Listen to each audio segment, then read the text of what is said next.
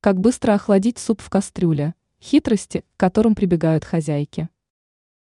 Бывают ситуации, когда хозяйке нужно за короткое время довести суп до нужной температуры без использования холодильника. Не каждый знает, что нужно для этого делать. Знание хитростей поможет вам значительно ускорить остывание чрезмерно горячего блюда. Ледяная вода.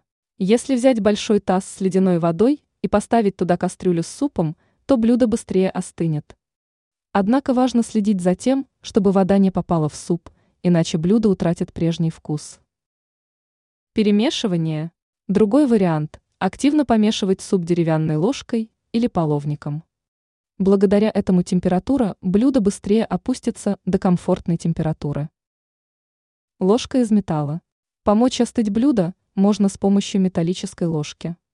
Достаточно лишь опустить ее в суп и насладиться результатом. Теперь вы знаете, как быстро охладить суп и приступить к долгожданной трапезе. Ранее сообщалось о повторном использовании старых полотенец.